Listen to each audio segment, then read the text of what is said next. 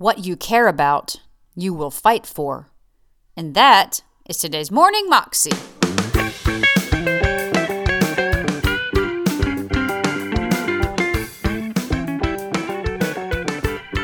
Welcome to the Morning Moxie Show. I am your host, Alicia Sharp, and today on the show we have Dr. Rice Broocks, and he's talking to us about the power of a seed and the importance of it. And he's given us the examples from the scripture, you know, when the seed falls on the rocky soil and the seed falls on the good soil. And he, you know, it's he says basically that we will fight for what's important to us. And if the seeds fall, like we've got to brush away and keep away the things that are going to try to steal that seed from us because it is so easy in our culture today for things to steal the seed of the word of God in our lives. It's so easy because there's so many conflicting ideas and opinions and even our own things that we've grown up with and thought forever and then we're like, well, that's just the way I feel even though the word of God says this, but this is just how I feel, so this must be right. And no, we've got to go with what the word of God says. Here's Rice. And so we're, we're looking at this parable, Mark chapter 4, and in this parable, Jesus is explaining that this is a key to unlock other parables. He said, if you don't understand this, then you can't understand anything else I'm saying. So let me go back to the first, first verse and let's read Mark chapter 4. He began to teach again by the sea, and a very large crowd gathered about him, so that he got into a boat and sat in it on the sea. And the whole crowd was beside the sea on the land. And he was teaching them many things in parables. And in his teaching, he said to them, Listen, behold, a sower went out to sow, and as he sowed, some seed fell beside the path, and the birds came and devoured it. Other seed fell on rocky ground where it did not have much soil, and immediately it sprang up, since it had no depth of soil. But when the sun rose, it was scorched, and since it had no root, it withered away. Other seed fell among thorns, and the thorns grew up and choked it, and it yielded no grain.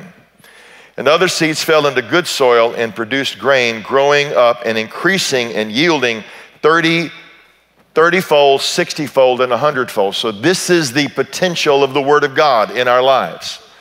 It isn't a mystery. Uh, some seed fell into the, into the ground that had no chance because of the ground, not the seed's problem. No problem with the seed.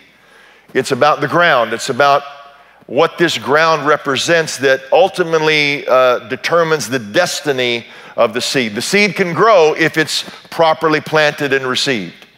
And so our goal is obviously to say, look, we want to be the last group. We want to see what we hear. If we're going to take the trouble of hearing, then we don't want to just let it just be devoured or just, you know, just choked or whatever these, uh, these uh, negative consequences are. And then he said to them, He who has an ear or ears to hear, let them hear. Meaning that not everybody who hears, it's not an audible thing. It's not the auditory function is, is, is lacking. It's hearing, it's, it's, it's wanting to hear more than even just physically hearing. And he, when he was alone, the, those around him with the 12 asked him about the parables. Jesus said to them, To you has been given the secret of the kingdom of God, but for those outside, everything is in parables now, I thought about this because as a communicator, you're constantly told to make sure that your audience gets the point.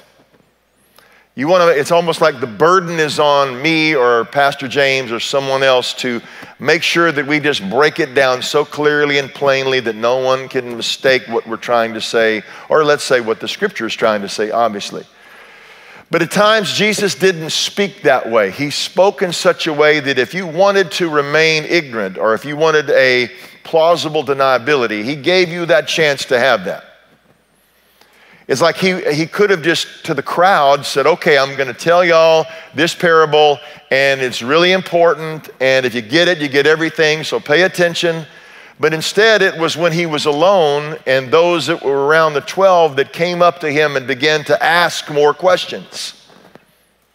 We were at Indiana University this past week, and um, you know, you know, a good crowd came. We just, you know, my, our friend Logan went up there a few weeks ago, and we began to put some posters up just to see what would happen. On three weeks' notice, and no ministry there, nothing. We just had one basketball coach and one willing uh, young man to go put some posters up and a little bit of social media, and you know, 200 something, 260 people came. And so we had a great crowd, and, and there was this moment of giving evidence for God. And then at the end, we said, Now, if you'd like to know more, you know, we'll, we'll stick around. And so about half the crowd left. And then we had some Q&A for about another hour. And then after that happened, then more left. But there was about, I don't know, about 50 people that stayed around. And it's like, it's almost like you had to say, look, we're, we're leaving now. We're going home but you could, you could sense the desperation. We had three pole vaulters from Indiana University that just would not leave. I've never seen three pole vaulters in one place at one time.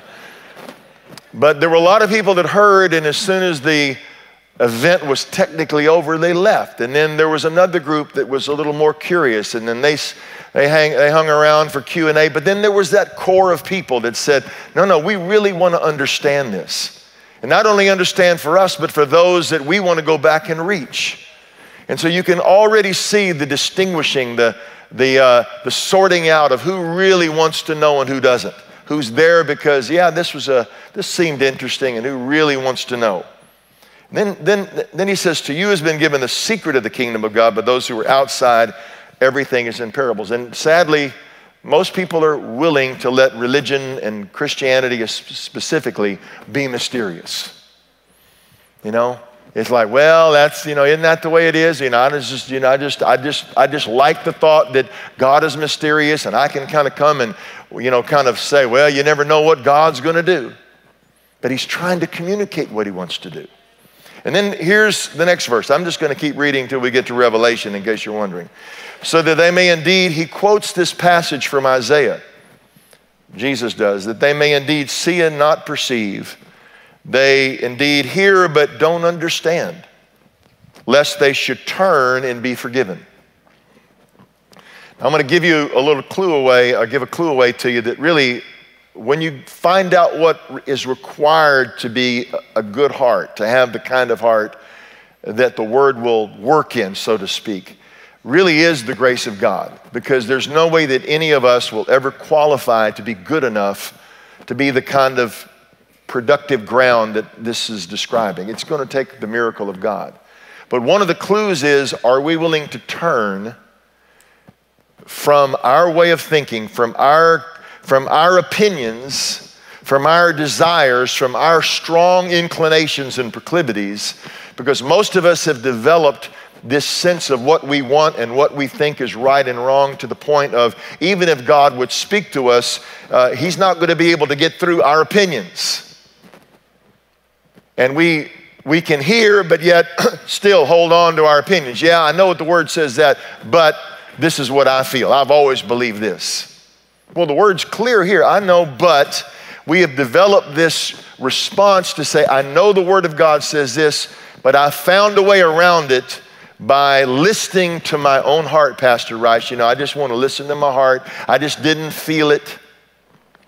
And what we'll find is, is that when our own heart and our own self, when that voice becomes strong, then we will learn to almost exchange that voice for the voice of, the, of truth. So that's why there's so many people that can come up to you and tell you something that is absolutely, completely opposite to what the Bible says, but they're convinced that God told them it's true. Whether it be a New Age philosophy, another religious uh, tradition, or another religion itself. But it, it doesn't, you don't have to be like Pastor Kevin ministers in India. You don't have to be a Hindu to reject the truth of Christianity. You can be a good church member, but learn how to reject the voice of truth in favor of what you feel. You don't have to say amen. I'll just amen myself today, okay? I'm in a, I'll just kind of like the Bible says, David encouraged himself. I'll just give my own self an amen. But he's quoting, Jesus is quoting Isaiah when he said, they may, they may see but not perceive, they may indeed hear but not understand, lest they should turn lest they turn and be forgiven. This was actually what Isaiah said. Isaiah was told by God, I'm sending you, Isaiah 6, I'm sending you to a people, and here's what you're going to tell them. You're actually going to tell them, keep on hearing, but don't hear. Keep on seeing, but don't see. That's a terrible message. That's not kind of like your best life now. I mean, that's like, no, here's why you won't hear what God has to say, because you've already determined ahead of time you're not going to do it. Paul, at the, very, at the very end of the book of Acts, if you go to the very last chapter of Acts, Acts 28, when Paul, at the very end, is ministering, it, he's saying and quoting this scripture as well. He's saying, You're going to keep on hearing, but not, not here. So this is trying, this, this passage is not just something back then, it's something we need to heed today. Keep reading with me. And then he said to them, Do you not understand this parable? Verse 13, How will you understand all the parables? The sower sows the word. And these are the ones along the path where the word is sown. When they hear, Satan comes and takes away the word. Now, in the parable, he said, The birds come as soon as the seed is sown. Now, for those of you that know this time of year, we plant, we overseed our yards. What do you do? You just you don't just take seed and throw it out on the ground. You you get a machine and you aerate. You you dig around so that somehow the seed has a chance. And so this is what he's saying that you've got to you've got to break up your heart, you've got to break up the hard ground. But when the seed is sown, I don't know how the birds know that. I don't know why it is that a flock of birds that are that high up can see with such precision to know that the seed just got planted in my yard, but here they come. They didn't go to the other yard. It wasn't like they were just kind of arbitrarily, you know, circling, you know, and then somebody just took a chance like the lottery. No, they knew that the seed was sown. And Jesus is saying that the demonic world knows when the seed is sown. And what you have to do in this case is be aware of that and minimally do something to shoo the birds away. Meaning that if we really care about this, we will fight for it. What you care about, you will battle for, you will fight for. If you're gonna get in this word, if you're gonna know the truth, you're gonna have to fight for it. You're gonna have to, you're gonna have to battle the forces of darkness, unbelief, distraction. You're gonna have to do what you have to do to listen. Okay, and I, and I, wish it was easy. I wish that the enemy would just leave us alone and say, Oh, you're in church. Oh, well, as soon as you walk in those doors, I'm just going to leave you alone. But it doesn't happen. It happens right here and right now. It happens to try to stop you from getting in these doors. But once you get here, the battle doesn't stop. So you have to realize that I've got to fight for this. That was Rice Broocks, and you can find that on YouTube if you search under Rice Broocks, The Power of a Seed. You can also find out more information at his website, ricebroocks.com, and that's R I C E B R O O C K S.com. Hope you have an amazing day, and I will see you again tomorrow. God bless.